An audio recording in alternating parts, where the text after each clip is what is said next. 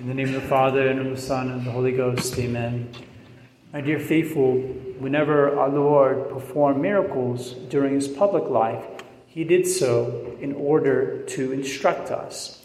There was always something beyond what we can see, some truth beyond the senses that he wanted to teach us about by the fact that he performed a miracle. Of course, this is most true of his greatest miracle, which is his resurrection. He rose from the dead in order to teach us an important truth his power over life and death, and his power over sin.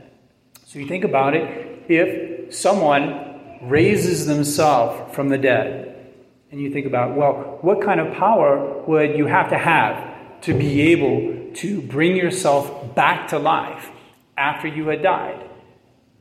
You would quickly come to the conclusion, well, you would you would have to have power over life itself to be able to restore your life after you have died.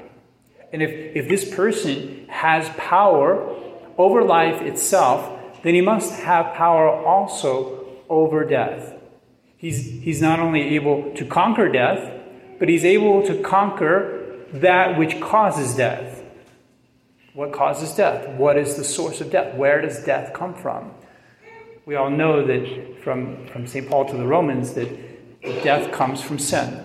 It's sin that begot death. Um, sin, death was not in the original plan of God, but, but through sin, death entered into the world. So if our Lord has power over death, then he also has power over sin. He has the power to wipe away our sins. There's a famous passage in St. Paul's letter to the Corinthians where, where he's, he wants to make sure that people are making this connection, that, that they, they understand that their belief in the resurrection of our Lord is also a belief that he has the power to wipe out sin. Here's, here's what he says in that passage. Now, if Christ be preached that he arose again from the dead, how do some among you say that there is no resurrection of the dead? But if there is no resurrection of the dead, then Christ is not risen again. And if Christ be not risen again, your faith is vain, for you are yet in your sins. If he didn't have the power to raise himself from the dead, then he hasn't really proven that he can wipe away sin. The miracle of the resurrection shows us another truth. It's, it was done to manifest the truth that our Lord has the power to wipe out sins. So, too, if, if this is the purpose of, of our Lord's miracles to instruct us, with today's miracle, we should be asking ourselves the question why did our Lord work this miracle? Why did, why did he multiply these loaves and fishes to feed 4,000 people? What sort of truth is he pointing to through the working of this miracle? What kind of instruction am I supposed to be taking when I observe our Lord working this miracle out in the desert? Well, there's something unique about this miracle that he performed in today's gospel. We, when we read all, all, all, the miracles, all these wonderful stories of, of the wonders that, that our Lord worked, most of the time, the, the miracles are worked on individual people, on a single person. Perhaps he's curing a man who's crippled or a man who is blind. Perhaps he's casting a devil out of this or that person. Perhaps he's raising this individual person from the dead. So most of his miracles are on individual people. But today's miracle is for a great crowd of people. And, and whenever we see him working miracles that involve food and drink, it's for a lot of people. It's not just for one person. So the, the wedding feast of Cana, when, when, he, when he makes this wine, uh, the water miraculously transform into wine, um, it's, it's in order to provide wine for the whole wedding banquet, for all the guests who are there. When he multiplies the loaves and the fishes in, in today's gospel, um, the, the, the gospel says it's for 4,000 people, it's for multiple people. So, the first thing to be noticed about this miracle is that it's for a crowd of people, not for an individual person. And I think we learn from, from this miracle that, that our Lord is, is not only able to nourish this person or that person, but He's able to nourish everybody.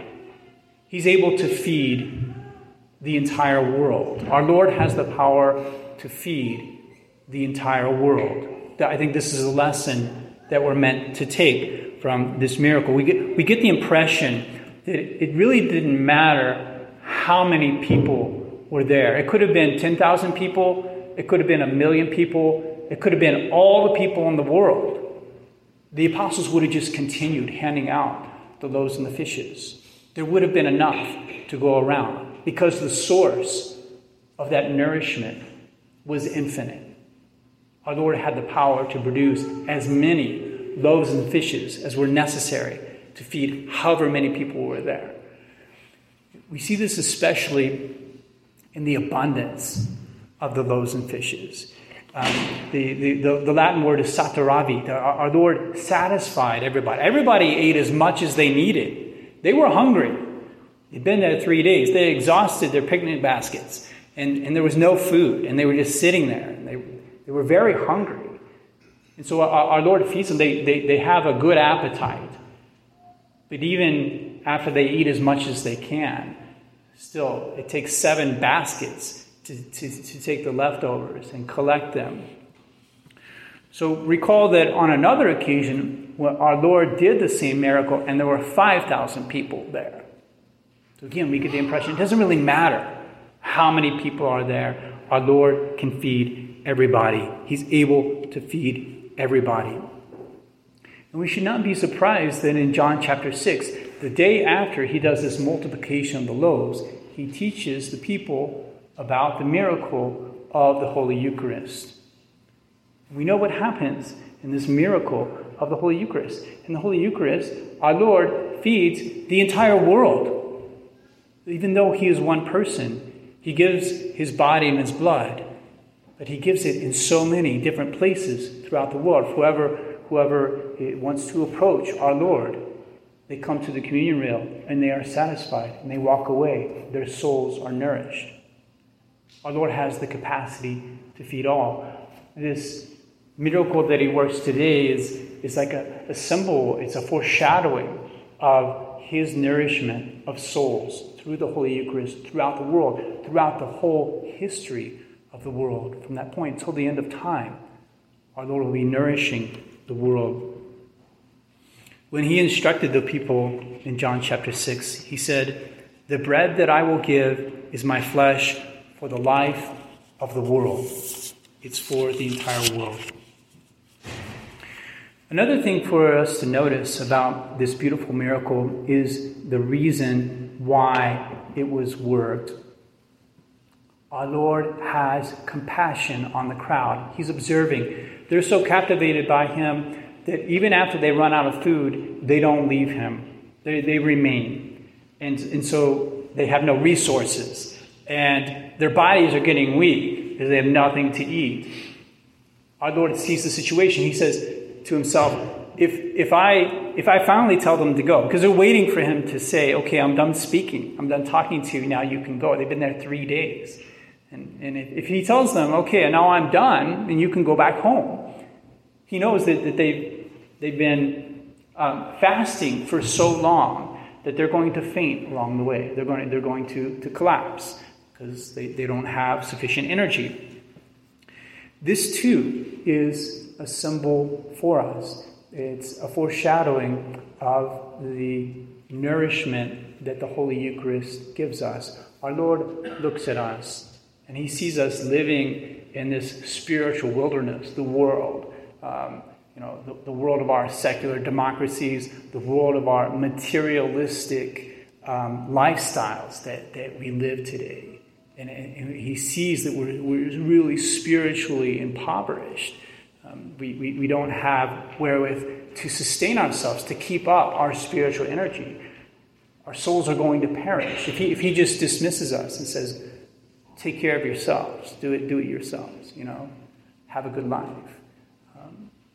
We're not going to be able to sustain the life of our souls. Our souls will die. We will die on the way to our home, which is heaven. And so, what, what does our Lord do? He has, he has compassion upon us in, this, in the wilderness of, the, of this world. He steps forward to feed our own souls with his body and blood. This is exactly what he said again in, in John chapter 6. He says, Amen, amen, I say to you, except you eat the flesh of the Son of Man and drink his blood, you shall not have life in you. You say, I'm, I'm already nourished, I'm, I'm spiritually fit, I have a lot of spiritual energy, I don't need the Eucharist. Well, you will find that, that you will die. You, you, you will perish. You, you will not be able to sustain your spiritual forces and make it to heaven. Well, when we see this teaching and, and, the, the, the symbol that, that is represented in this parable, hopefully we appreciate better the spiritual nourishment that we receive from our Lord. And we, we ask ourselves, who, who can nourish us spiritually? Who can actually feed my soul by, by coming into me um, in, in this great mystery of the Holy Eucharist? Um, are we actually nourished in our soul? A secular person coming to this Mass today and observing what we do, where we come up to the communion rail and, and, the, and the priest gives you what, what looks to be bread. It just looks like a little piece of bread. And if they were observing that, they would say, What's going on here? This is, this is a joke. These people are claiming to be nourished spiritually in their souls by this little piece of what looks like bread. Are they actually becoming holier by doing this? The, the appearances are no. Appearances are they're just receiving a little piece of bread. That's it. That's it.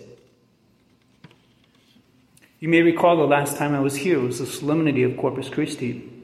I spoke to you about the admirable defense of the Holy Eucharist that was given by St. John Fisher in 1527 against John Oecolampadius. And all the arguments that I mentioned, the 14 arguments that he gave um, at, uh, in, in, this defense. I'm not going to go back over those 14, but, but I'm, I'm going to mention that, that one of them, I remind you that, that one of the arguments that he gives there is that people who receive the Holy Eucharist are changed. If you observe, if that secular person observed people and tracked them, he would see that over time they do become holier by the reception of the Holy Eucharist. There is a track record in the past 2,000 years where people receive the Holy Eucharist devoutly, they are made holier, they are transformed in their lives, they are made into different people. If the Eucharist were just ordinary food, it, it would have no effect on people. You know, it, it, would, they would just walk away being the exact same. But what we see, on the contrary, is that the devout reception of the Holy Eucharist transforms people.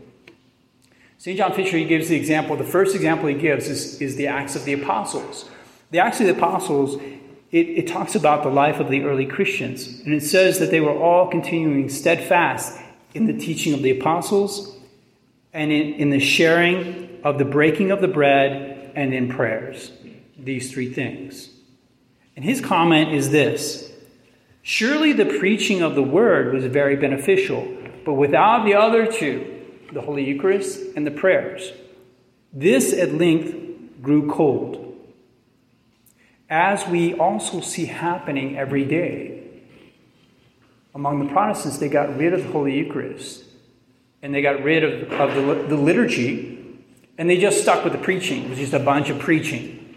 And he's saying the effect on them is they're, they're losing their fervor, they're losing their holiness, whereas we, like the apostles who are continuing the reception of the Holy Eucharist, we are growing holier. He says, Surely it was from the pious reception of this sacrament in the case of the martyrs, that such constancy flowed, that when they had been inebriated with this blood, they feared not at all to pour out their blood for Christ in turn. The reception of the Holy Eucharist by the first Christians was transforming their lives and was giving them the strength to lay down their lives for our Lord. That is the, the proof. That is one of the proofs of the evidence that this food does change us. You know, God in His mercy has willed not only to give us the evidence in, in, this, in this way that, that the Eucharist is truly our Lord, But he has also wanted to give other evidences, other miracles after the life of our Lord, that our Lord truly is the source of life. That the Holy Eucharist, that we receive life through the Holy Eucharist. Just so our Lord said it in John chapter 6. We receive life. When you're increased in your spiritual life, you are increased in life itself. You have more of life because your real life is in your soul. So, our Lord um, God has, has willed that some miracles be performed by curing, cures happening through the Blessed Sacrament. That, that people be cured through a blessing of the Blessed Sacrament. I just want to give you one of these stories. It's one of the most famous miracles at Lourdes. You know, God, God uh, our Lady went to the trouble to show St. Bernadette this, this miraculous pool of water, and this, this water came up and it cured many people. But, but by the dispositions of God, sometimes God does not want the water to work, but He wants the blessing of the priest with the Blessed Sacrament to be the means by which these people are cured.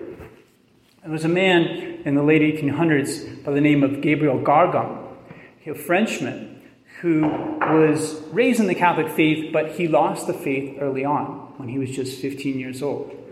And he went on to become a postal worker.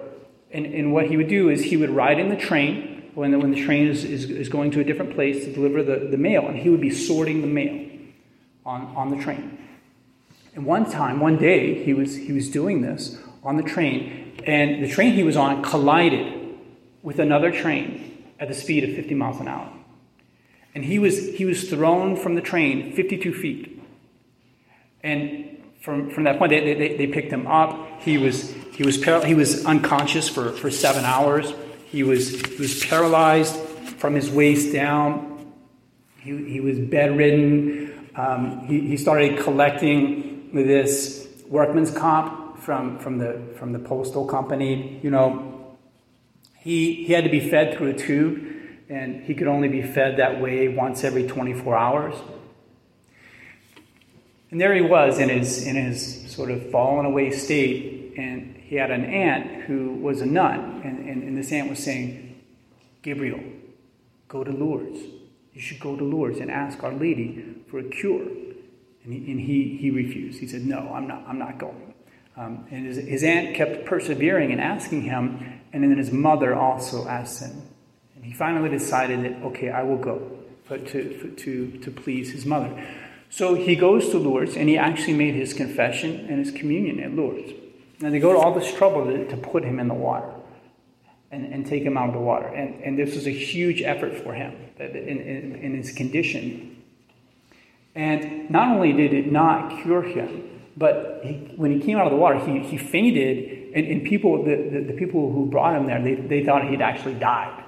You know, maybe they thought he died and, and gone to heaven because, because he just made his, his confession Holy Communion. But so they, they, even, they even put a cloth over him, like when you do when, when people are dead. Um, and they, they started to take him back to, to the hotel, take his body.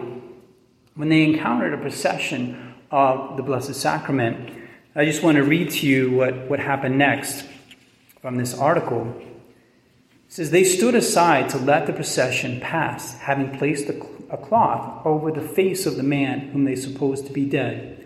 As the priest passed, carrying the sacred host, he pronounced benediction over the sorrowful group around the covered body. Soon there was a movement from under the covering. To the amazement of the bystanders, the body raised itself to a sitting posture. While the family were looking on dumbfounded, and the specters gazed in amazement, Gabriel said in a full, strong voice that he wanted to get up. They thought it was a delirium before death and tried to soothe him, but he was not to be restrained. He got up and stood erect, walked a few paces, and said that he was cured. The multitude looked in wonder and then fell on their knees and thanked God. As Gabriel had on him only invalid's clothes, he returned to the carriage and was wheeled back to the hotel. There he was soon dressed and proceeded to walk about as if nothing had ever ailed him. For two years, hardly any food had passed his lips, but now he sat down to the table and ate hearty meal. So, my dear faithful, Our Lord's miracle in today's gospel is a sign to us, a proof to us that He has the power to nourish the entire world. And especially that He has the capacity to nourish our souls. And we have a very great need to be so nourished. If we do not have that nourishment, if our souls are not nourished by our Lord, they become paralyzed, they become very weak, and eventually die. So, on this Sunday, I want to invite you to, to think about what it might have been like to be there when our Lord made this miracle of, of the loaves and the fishes, and, and to think, oh, I'm eating food that, that has been miraculously produced by God Himself. How, how special would you think that this food was? So, too, for us, how, how much more special is it, is it for us to have not a miraculous physical food, but, but this miraculous spiritual food, which is the very body of our Lord Jesus Christ, to be able to receive Him in Holy Communion and to have our souls nourished? We have to be like those people in the desert who were famished. They had a huge appetite, they were desiring something to eat when we approach the communion rail to, to be aware of, of our spiritual poverty, of our need for, for this nourishment, and to receive our Lord devoutly, and so also truly be transformed by the reception of the most blessed sacrament. In the name of the Father, and of the Son, and of the Holy Ghost. Amen.